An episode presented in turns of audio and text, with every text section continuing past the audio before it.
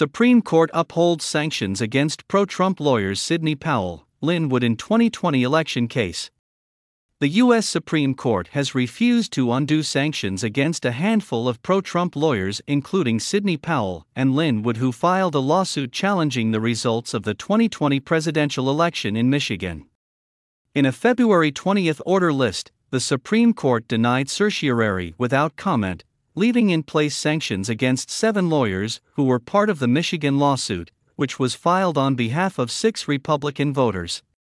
The failed suit, brought as part of a string of Kraken lawsuits that Ms. Powell championed, sought emergency relief in the form of eliminating all mail ballots from being counted in the 2020 election, or disqualifying Michigan's Electoral College votes from being counted in the final tally. It also called for Michigan Governor Gretchen Whitmer to transmit certified election results that declared President Donald Trump is the winner of the election. In August 2021, U.S. District Judge Linda Parker ordered Ms. Powell and the other lawyers to pay a $175,000 penalty in a 110 page order that called their Michigan election challenge lawsuit frivolous and a historic and profound abuse of the judicial process. Ms. Powell has argued in court filings that her conduct was reasonable and that she had vetted her election fraud claims before filing the lawsuit. The Supreme Court has turned down other requests from attorneys opposing court sanctions for lawsuits they filed challenging the results of the 2020 presidential election. Chilling effect on zealous advocacy. Judge Parker, a nominee of President Barack Obama, also said that Ms. Powell waited too long to bring the lawsuit and said the voter fraud claims on which it was based were nothing but speculation and conjecture. In addition to a monetary penalty, the judge ordered that Ms. Powell and the others be referred to the bar associations in their respective states for disciplinary proceedings. In June 2023, a panel for the U.S. Court of Appeals for the Sixth Circuit upheld the monetary and disciplinary sanctions against Ms. Powell, Mr. Wood, and the other attorneys, though it reduced the monetary sanctions to roughly $150,000.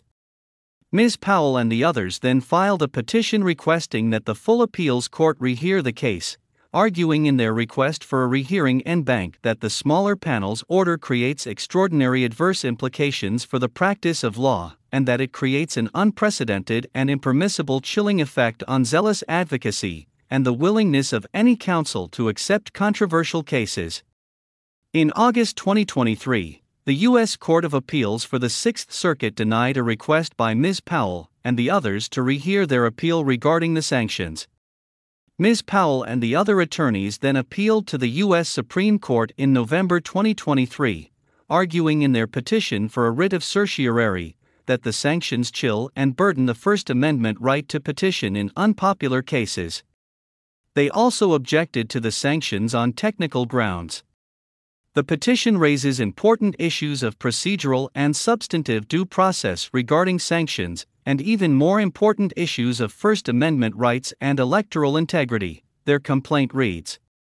The Supreme Court decision to deny Ms. Powell's application for a writ of certiorari means that the sanctions are upheld. Ms. Powell and the other lawyers were not immediately available for comment.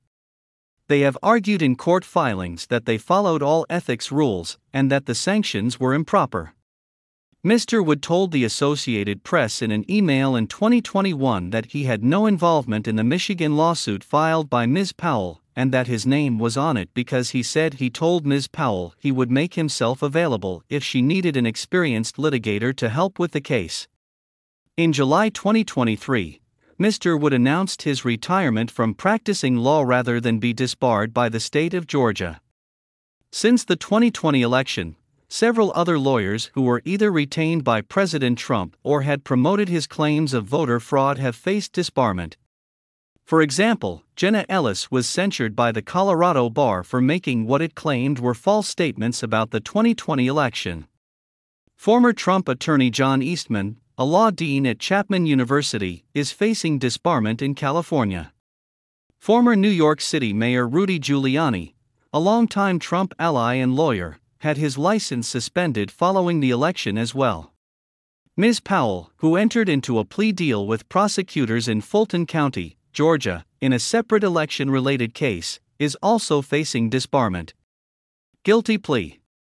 In October 2023, Ms. Powell accepted a plea bargain in Fulton County, pleading guilty to six misdemeanors related to efforts to challenge the 2020 presidential results in Georgia. Ms. Powell and 18 co defendants, including President Trump, were charged with violating the state's Racketeer Influenced and Corrupt Organizations Act, a law designed to fight organized crime. She also faced additional charges related to the removal and use of voting machines in Coffee County. Her plea deal didn't require her to plead guilty to the racketeering charge. As part of the deal, she paid $2,700 in restitution to the Georgia Secretary of State's office.